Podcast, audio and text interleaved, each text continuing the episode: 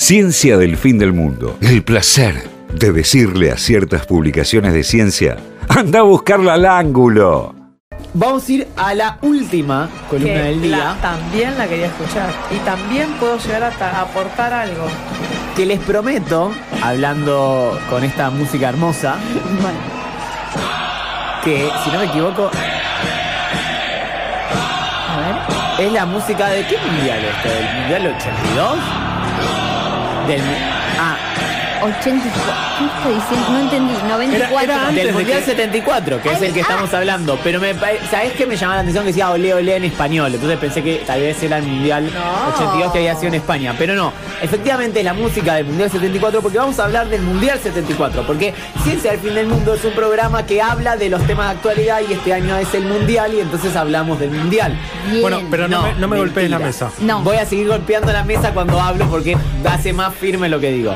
Lo importante es que vamos a hablar del mundial, pero es mentira que vamos a hablar del mundial porque vamos a hablar de política y cuando hablamos de política hablamos de ciencia, cuando hablamos de ciencia hablamos de política y cuando hablamos de política hablamos del mundial. Solo ¿Se para entiende? confundir a nuestra Entonces, oyentada. vamos a hablar de un mundial increíble. Vamos a repasar Ajá. varios. Hoy vamos a empezar con el mundial 74. Yo, yo estoy intri- intrigadísima. ¿Qué va a, a Pasó decir todo. Sole? No, pero Sole quiere hablar de esto y yo estoy re intrigada. Todo. Yo amo el fútbol. Ahí es va. verdad. Sole hincha de Newell's. Total. Mañana Muchos contra. Racing. Uf. Eh, así que, bueno, tenemos. eh, eh, ¿Sabes qué? El clásico de Newell's es central. Central es muy amigo de Chaca, que es el clásico de Atlanta, con lo cual Atlanta y tenemos Newell. una amistad ahí. Claro, algo así como los enemigos de mis, Mis enemigos son mis amigos, Eso. etcétera. Bien. lo dijo bien, ¿no? El de Buenos Aires está en Argentina. El Mundial y no sé qué. 74, eh, ustedes saben que se jugó en Alemania Occidental. En esta época Alemania obviamente estaba dividida en dos, desde Ajá. el fin de la Segunda Guerra Mundial, Yeah. que existía Alemania Democrática y Alemania Federal. Esto se jugó en Alemania Federal, que sería la Alemania capitalista, eh, la de los yanquis, franceses e ingleses, o Claro. sea, la que formaron ellos. eh, o la Alemania, bueno, buena o mala, según el ojo de- del, del catador. En esta copa, algunas cosas. Primero, primero debutaba la Copa de la FIFA. O sea, ¿qué, qué- qué quiero decir con esto? No el mundial, la Copa física. Hasta el 70 la Copa se llamaba Jules Rimet, Sí. que se la llevó Brasil porque lamentablemente la ganó por tercera vez, que es esa copa tan linda que era como un ángel con una placa, que si ustedes compran una copa de cotillón hoy en día, de esas de plástico, pedorras, revestidas en esa pintura que seguro que te la llevas a comer y te morís, eh, tienen la forma de la Jules Rimet. Es que quedó como el trofeo estándar, ¿vieron? Ese, Es que- el, el- el- el ángel sosteniendo algo. Bueno, ese es el estándar de copa, que era la Jules Rimet, que la ganó Brasil en el 70 por tercera vez y en esa época el reglamento decía que si la ganabas tres veces te la llevabas a tu casa. Con lo cual, en la Confederación Brasileña de Fútbol tienen una copa. Ahora, ustedes me dicen, bueno, pero si nosotros ganamos este año en Qatar, nos llevamos la nuestra. ¡No! ¿Por qué? Porque justo la puta madre cambiaron la reglamentación y a partir del siempre. 74, cuando estrenó la nueva copa, que es la que conocemos hoy, que ningún equipo la ganó tres veces, se- llama Copa FIFA, que es la esa tan hermosa, seamos sinceros, esa copa es... eh, Es ah, una belleza. Es, Sí. es todo. Bueno, Es un símbolo del capitalismo y el me- me- imperialismo. eh, pero bueno. bueno. sí, pero... No, ah, pero ya dame, ese capitalismo y Está ese imperialismo, entonces. No, no, no, ya está resignificado Ya, eso. eh, Diego la resignificó claro. en el 86. Así que bueno, si la ganamos de vuelta, la ganaríamos por tercera vez, porque Argentina, Jules Rimet nunca la ganó, pero la Copa FIFA, no, no te la llevas. Ay, no, no, te la puedo llevas, creer, te llevas una réplica, onda. pero ya tenemos dos réplicas, no queremos dos réplicas, queremos la original. Y podemos organizar algo como para... Una, una campaña en Twitter que sea queremos la original. Ah, no, yo decía robarla. dije. Ah, también. bueno, andás a ver si es la original. Argentina por acá. Bueno, este mundial por primera vez introducía algunos cambios sutiles todavía. Los mundiales todavía siguen siendo de 16 equipos, cosa que recién iba a cambiar en España 82, o sea, dos mundiales más adelante. ¿Había mascota? Eh, hay una mascota que es muy rara, porque son como dos alemanes que se abrazan. De hecho, el otro día, cuando fue la presentación del Mundial de los grupos de Qatar, realmente no de la presentación del Mundial, porque eso es en noviembre, hicieron como un multiverso donde estaban todas las mascotas. Estaba el gauchito de Argentina 78. Vamos a hacer una columna sobre Argentina 78, no se preocupen. Y al lado estaban estos como hermanos alemanes. Imagino que tenía que ver con la unidad de las dos Claro, Alemanias. sí, pero sí. eran personas, no eran mascotas, como medio raro. Mm. Bueno, el gauchito también es una persona, ¿no? Sí, pero es una persona. Sí, no, pero eh, animada. Ani- Ay, perdón. Por lo menos más caricatura. Cari caricaturizada. cari- Caricaturizada. Bien. No, no me sale. Caricaturización. Bien, eh, entonces, el- eh, en esta copa eh, las diferencias eran que eh, en vez de pasar los dos primeros de cada grupo a cuarto de final, pasaban una segunda fase de grupos, como fue también en el Mundial 78. O sea, los dos clasificados de cada una de las cuatro zonas pasaban a dos zonas más y los eh, ganadores de cada zona jugaban la final.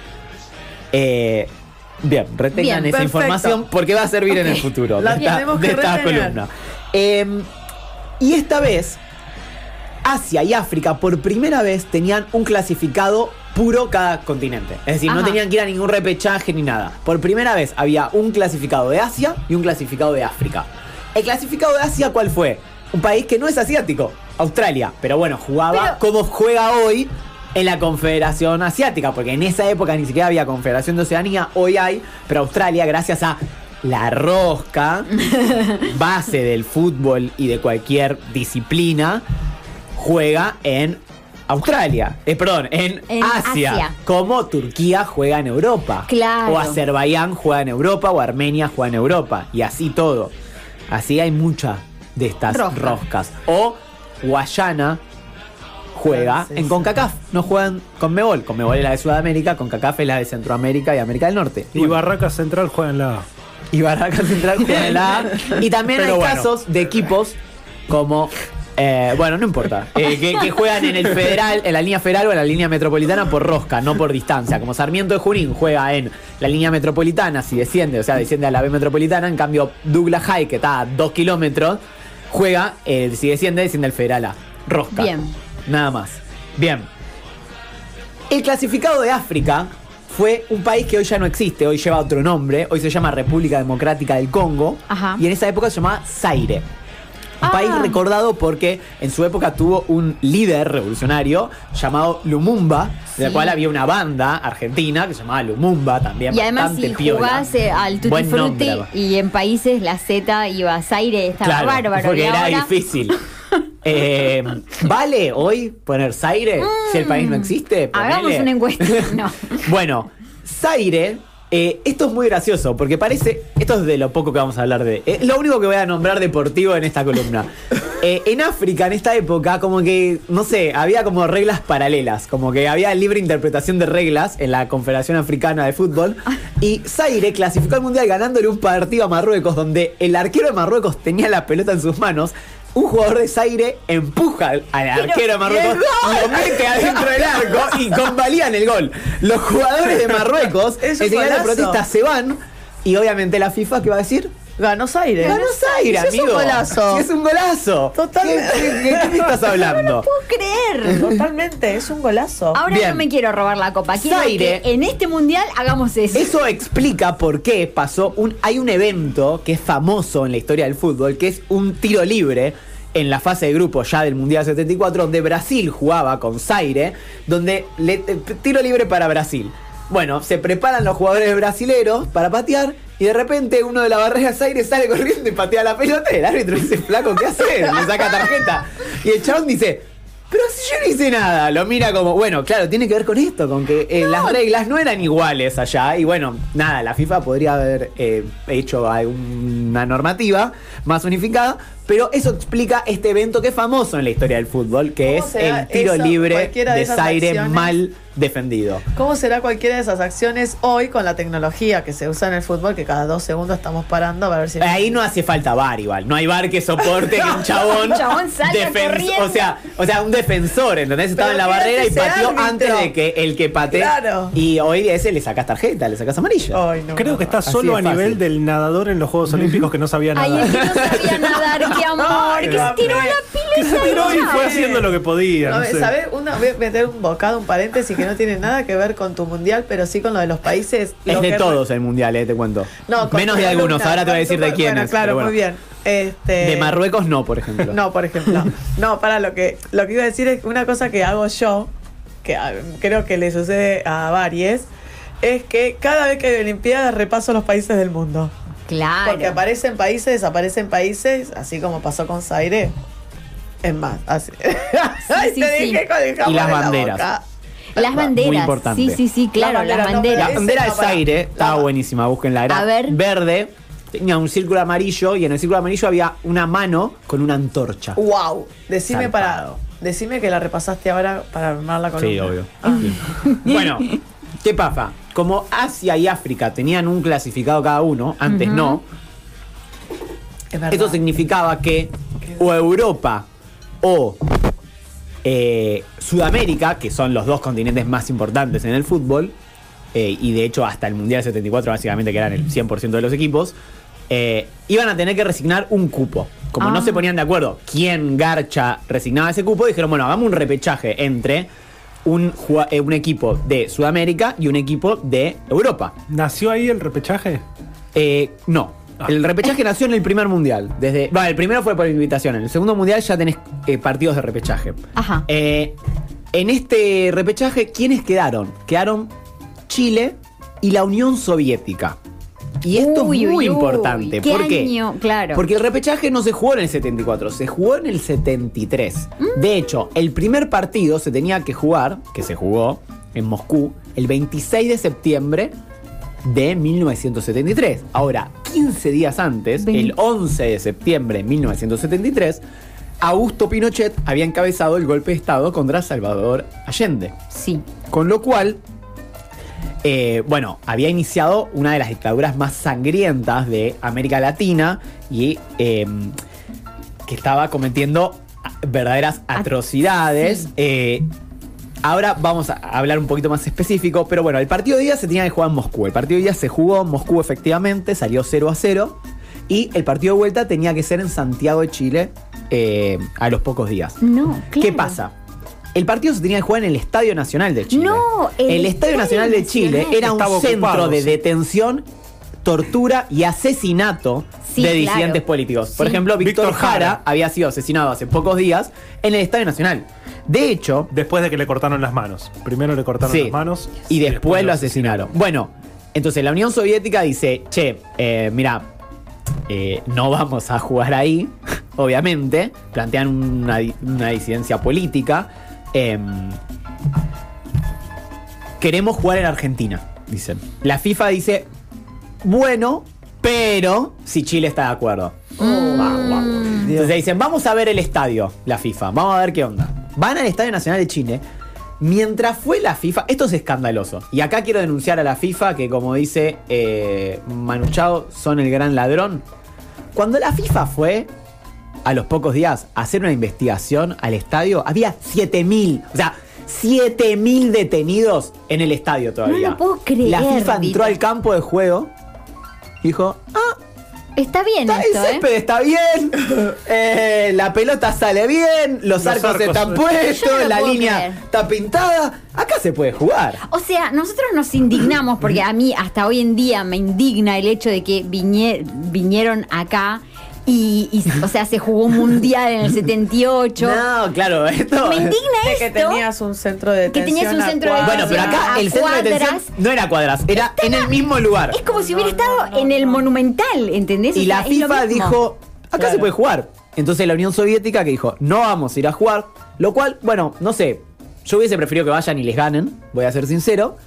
Pero tal vez no tenía equipo para ganarle. Eso dicen algunos. Yo creo que sí, te- en esa época tenía equipo para ganarle. Igual quedó un antecedente que al día de hoy lo estamos comentando. Si hubiesen ido a jugar, hoy no estaríamos hablando de eso. Claro, eso también capaz es hubieran verdad. perdido y chau, y listo. Entonces, eh, la FIFA le dio, eh, dijo que el partido se tenía que jugar igual. Entonces, fueron 20.000 personas a ver a Chile contra nada. La nada. o sea, literalmente se jugó un partido que duró 30 segundos porque la FIFA dijo que se le iba a dar 2 a 0 por ganado si Chile se presentaba y la Unión Soviética no. Entonces, ¿Por qué 2 y a 0? No porque entendí. en esa época las reglas eran así. Hoy si un equipo tipo comete una infracción que el partido no se juega o algo, se lo dan 3 a 0. En esa época era 2 a 0. Ajá. Eh, Y en el básquet es 20 a 0. Claro, y, Ah, y, y el partido efectivamente se jugó, duró 30 segundos, Chile metió un gol que está filmado, está de 8 hoy subí la foto a Twitter, Eh, ganó 1 a 0 el partido, pero 2-0 eh, legalmente, Claro. y, y ante un público que fue a ver un partido de un equipo que jugó contra el aire, El arco vacío. eh, Perdón, perdón. clasificaron. ¿Y los detenidos? ¿Y los detenidos? Y los detenidos partido estaban... encerrados. No, es que los detenidos no están en el campo de juego, porque la, No, la estaban- fi- estaban dentro de Las inmediaciones, de- man, dentro de, no de las inmediaciones, sino de la estructura del estadio. Eh, O sea, los vos estabas en una celda eh, totalmente horrorosa y estabas escuchando cómo toda esa gente estaba en el estadio, vivando a la selección nacional. así exacto. es. Chile, con este triunfo muy excesivamente polémico, se clasificó al grupo A, que podríamos llamar el grupo de la muerte, porque Sí, ya lo creo. Eh, sobre todo de la muerte literal, pero eh, le tocó jugar con Australia, paradójicamente el otro Ajá. ganador de un repechaje, no de repechaje, de, de Asia, digamos, y algo increíble, le tocó, no por Chile, sino por lo increíble es que hayan tocado en el mismo grupo, Alemania Oriental y Alemania Occidental en el mismo grupo. Amo eso. El superclásico de las El- Alemanias. El, el azar.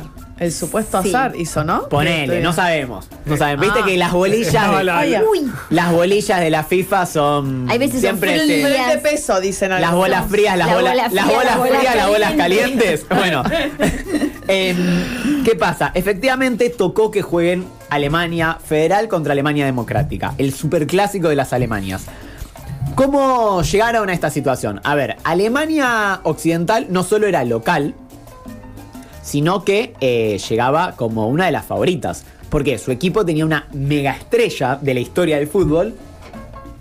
Eh, doctor, ¿sabe quién? No. Bueno, Franz Beckenbauer, Claro. que era la estrella del equipo que acababa de ganar la Champions League, el Claro. Bayern Múnich. Ajá. Eh, Alemania Oriental, así todo, no era un equipo débil. Venía a salir eh, medalla de bronce en los Juegos Olímpicos. Iba a repetir eso dos veces más. O sea, no era un equipo flojo, si bien no tenía tantas estrellas. Al partido llegan. Alemania Occidental gana los dos partidos contra Chile y contra Australia. Y Alemania Oriental gana contra Australia y empata con Chile. Con lo cual, en esa época, ganar eran dos puntos, empatar era uno. Alemania Federal queda con cuatro y Alemania Democrática con tres. Si empataban, pasaba prim- O sea, los dos ya estaban clasificados. Claro.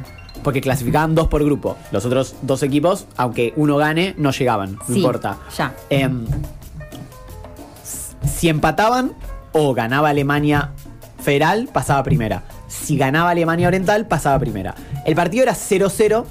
El partido, a ver, antes de decir el resultado del partido, lo interesante es que este partido fue una locura, básicamente, porque fue, se lo llamó la batalla de la Guerra Fría al partido. Y fue un partido que estuvo rodeado por, a ver, em, básicamente eh, helicópteros, tipo rodando el estadio, espías, muchos, muchos espías. 22 de junio de 1974, en Hamburgo se jugó. Eh, detenidos por todos lados. O sea, cualquier persona que venían haciendo algo raro lo detenían. De hecho, eh, para ingresar al estadio, Ajá. los hinchas tuvieron que pasar siete controles. Ay, por De los cuales muchos eran controles de metales. O sea, para ver si tenían bombas. Sí. Había francotiradores alrededor del estadio por Mm. todos lados. Em, Y para todo esto, los detenidos, los, los mal detenidos abajo. eh, No, porque eso es en Chile. Chile. Eh, eh, Eso esto es en en Alemania. Alemania. Ya, ya estamos en el mundial. Sole, presta atención. ¡Perdón! ¡Perdón! Eh, de hecho, un espía. Debe ser infumable como docente. Un espía murió. Lo mataron dos horas antes del partido. O sea, hubo muchas. Pará, pero sabemos que era espía. ¿Cómo Sí, sabemos sí, que sí, era sí. espía? Una espía y detuvieron a toda la gente que estaba ahí. O, o sea, Por- porque el que lo mató dijo que era espía. Había que justificar que lo mataron. y era muy espía. caótico este partido. Bueno, Claro. salen los equipos a la cancha. Ajá. eh, los himnos los tocaron sin letra, como señal de Mm. respeto. Y eh, a 13 minutos del final, un jugador que se llama Sparwasser, eh, de Alemania Democrática, Sí. metió un gol. Y con ese gol, Alemania Democrática ganó, lo cual fue una gran sorpresa, porque el favorito, además de ser local, era Alemania Federal. Federal, O sea. Alemania Federal, Alemania Occidental. Sí. Es el mismo. Eh, ahora, ¿qué pasa? Wow. OJ, OJ, porque dijimos que pasaban dos por grupo y se acuerdan que dijimos que pasaban a un nuevo grupo donde el ganador de cada uno de esos grupos jugaba la final. Había un super equipo en este mundial que no era Alemania Occidental. ¿Cuál era? Nadie sabe. Dios, estoy Eh, hablando con Holanda. analfabetos. Holanda. Exactamente. La naranja mecánica. Holanda. Probablemente Holanda del 74. Eso, ¿vos me escuchaste? Estoy hablando con analfabetos. El, probablemente Eternos cebollitas.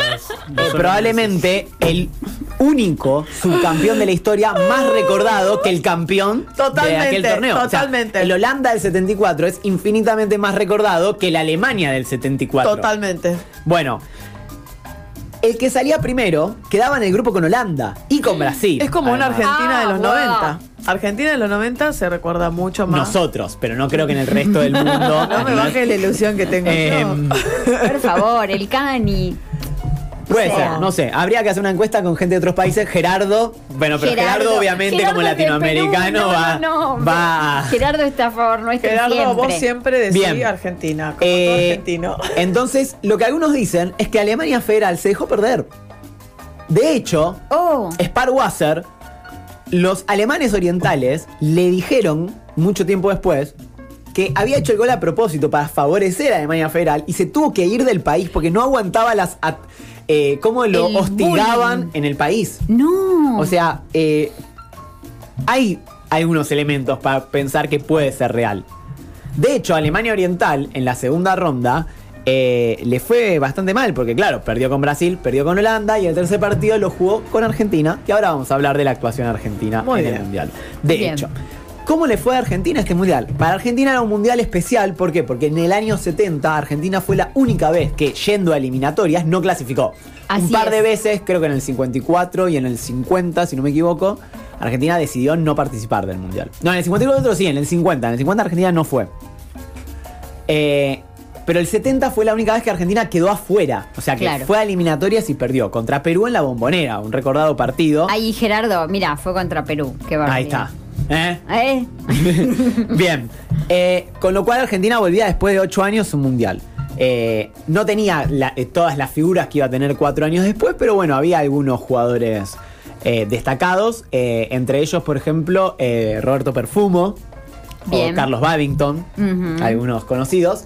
Argentina tenía un grupo picante. Tenía Polonia, que Polonia no les. igual que ahora, Qatar 2022, toca Les Polonia, toca Polonia. Pero en esa época Polonia era favorito. Venía de, creo que ser campeón de Europa o por Ah, lo mira. menos ganar muy holgadamente Porque las Polonia eliminatorias. siempre es como ese equipo que es difícil de pasar. Porque Siempre los polacos difícil. son así como aguerridos difícil y te la hacen dificilísimo. Argentina, de hecho, el primer partido lo pierde con Polonia, 3 a Ajá. 2. Después empata 1 a 1 con Italia.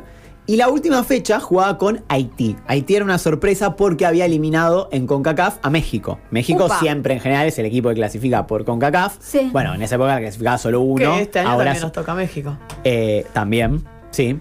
Eh, entonces, Argentina tenía que ganarle a Haití y esperar que Polonia le gane a Italia para pasar de ronda. Mm, ¿Qué pasa?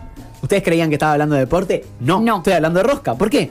Porque vienen eh, los italianos, un grupo de inversores italianos de la Juventus, y le dicen a los polacos, te ofrecemos 100 mil dólares si se dejan empatar con Italia. Porque con eso Italia ya pasaba. Claro. Y los polacos dicen, "Mm, es tentador, porque recordemos, Polonia en esa época era parte del bloque del este, o sea, los dólares valían muchísimo para ellos, muchísimo. 100 mil dólares es una bestialidad guita en Polonia en el año toda Polonia, 74. No sé si se la podían comprar, pero de última se iban a otro lado a gastarla. Eh, y- pero era un problema porque era aceptar un soborno, ir para atrás, viste, el socialismo con ir para atrás no se lleva bien ni un paso atrás. En cambio, el diario La Razón de la Argentina fue y le ofreció a los jugadores polacos un premio de Claro. 22 mil dólares, está en un quinto, pero bueno, el plantel suelen ser 22 jugadores, mil dólares para cada jugador. Sí, no perdí, si le ganaban a Italia. Entonces los polacos eso, con un poco de miedo de aceptar. Eso no es ir para atrás, No es ir para atrás, es es un premio, un premio a- al, al esfuerzo, victoria. a la, la victoria, victoria. claro, al éxito. Legal. Legal, totalmente En legal. realidad es como un incentivo a que gane. ahí va. Es Así se le llama, incentivo. Es un incentivo. Entonces los polacos prefirieron esta opción un poco más moderada, más moderada en dinero, pero también más moderada en, en repercusiones legales. Ajá. Y finalmente, no sé si gracias a eso, pero no se dejaron. O sea, no se dejaron, No se dejaron empatar, empatar. y fueron a ganar y efectivamente le ganó en Italia y con eso Argentina clasificó a la segunda ronda. Gracias a qué diario para A la razón. Mirá. Gracias, la razón. Eh, ¿Qué pasa? Em, Argentina, después, bueno, no, no le va muy bien porque tenía rivales muy difíciles. Con, con Holanda se come 4, o sea, pierde 4 a 0. Un Bueno, partido que la- dicen que fue sí. uno de los bailes más zarpados de la historia de los mundiales. Eh, y en la última Alemania, fecha Brasil. eh, juega con, em, con Alemania. Oriental, que ahora lo, lo vamos a comentar. ¿Por qué? Porque el 1 de julio, durante el transcurso del Mundial, pasa un hecho trascendente para la Argentina y América Latina y la historia universal, que es el fallecimiento del entonces presidente Juan Domingo Perón, en medio del Mundial Así es. se estaba jugando esta segunda ronda. Bueno, ¿qué pasa? Pasa algo único en la historia de los mundiales. En cuatro, no en uno, no en dos, no en tres, en cuatro partidos se para el partido para hacer un minuto de silencio por el fallecimiento de Perón. O sea, no es que se hace un minuto de silencio cuando salen a la cancha, se hace un minuto de silencio en medio del partido. ¿Cuáles son esos cuatro partidos? Bueno, obviamente el partido que le tocaba jugar a Argentina al día siguiente. Argentina primero pide que el partido se posponga, piden irse porque ya estaban eliminados. No les dejan, tienen que salir a jugar. Y bueno, se hace esto del minuto de silencio con Alemania Democrática, que fue 1 a 1 en la despedida de Argentina del Mundial. Después, en Holanda-Brasil, Mira. que se estaban jugando la clasificación a la final. Se hizo, eh, algunos dicen que no fue un minuto, pero fueron varios segundos, o sea, un Bueno, minuto simbólico. El minuto de- siempre es simbólico, muchachos. de silencio. En Alemania Federal Polonia, que está el video, lo pueden buscar. Y en Suecia Yugoslavia. Cuatro partidos. Yugoslavia, se- otro país que no está más. Eh, así Sí. es. Eh, cuatro partidos se suspendieron por eh, eso. Increíble. Eh, la fuerza de eh, una doctrina universal como el justicialismo. ¿Me dejas agregar Sí. una pequeña palabra de Tita que hablamos Sí, antes? Justamente, iba a decirlo, dale, dale. Dale. Bueno, justamente a raíz de la muerte de Perón, Tita dijo en su momento, ha muerto una gran esperanza, especialmente de los trabajadores, pero también del país entero. Y la muerte de una esperanza es un gran dolor. Y por, como estamos viendo, era un dolor compartido y por mucha gente. Sobre todo los jugadores de Yugoslavia y Alemania Federal. Que también hicieron minutos de silencio. Bien, ¿cómo terminó este mundial plagado de eventos políticos? Bueno, en la segunda ronda los ganadores fueron Holanda y Alemania, que cada uno ganó su grupo, fueron a la final. En la final, finalmente, eh, Holanda empezó ganando, pero eh, algo parecido a lo que le pasó cuatro años más tarde con la Argentina. Empezó ganando, pero finalmente terminó Sí. perdiendo, esta vez no en tiempo extra, como en el año 78, sino en tiempo reglamentario. 2-1 con Alemania Federal, que después de 20 años conseguía su segundo título. El primer título había sido en el año 54 contra Checoslovaquia. Así que eh, ahí Alemania consiguió su segundo título. Bueno, después pasarían algunas cositas y lograría dos títulos más contra, no me acuerdo contra quién. No. En Pero tampoco tiene la 90 copa. Y en Pero el- tampoco tiene la copa. eh, y la ganó tres veces. Por eso, la ganó en el la 70. tiene. eh, No. Pero no, era la la ganó segunda. cuatro, pero la Copa de la FIFA la ganó tres veces. No, la del 74 la ganó Alemania Federal. No es lo mismo, no es el mismo país. Es otro país, no Zaire, cuenta. si Zaire no es el mismo país. Claro, ahí está. Alemania la, Federal Te la no es- Alemania no es la misma que- unificada no es la misma que la dividida. ¿Cómo festejarán Exactamente. ellos? ¿Cuántos Y- años de historia? te- O sea, cuando festejan No, el día festejan de la todo, patria. todo junto, todo junto. Porque Malísimo. cuando fue la unificación es como que se unifican para, para ese lado. Ah, claro. Ah, es como esas parejas, viste, que se salen 13 años, se pelean 3 años y después se vuelven a poner y dicen, no, no, no, no pasó, die- vamos- no vamos pasó 16. nada. No. Claro, siguen la cuenta. Siguen la cuenta. eh, No al lugar. Y bueno. No. Así que bueno, esa es la historia del Mundial 74, un mundial donde hubo poco deporte, mucha rosca política y eh, que nos da pie para eh, el siguiente mundial, del cual va a ser un poco más seria la charla, que es el Mundial 78.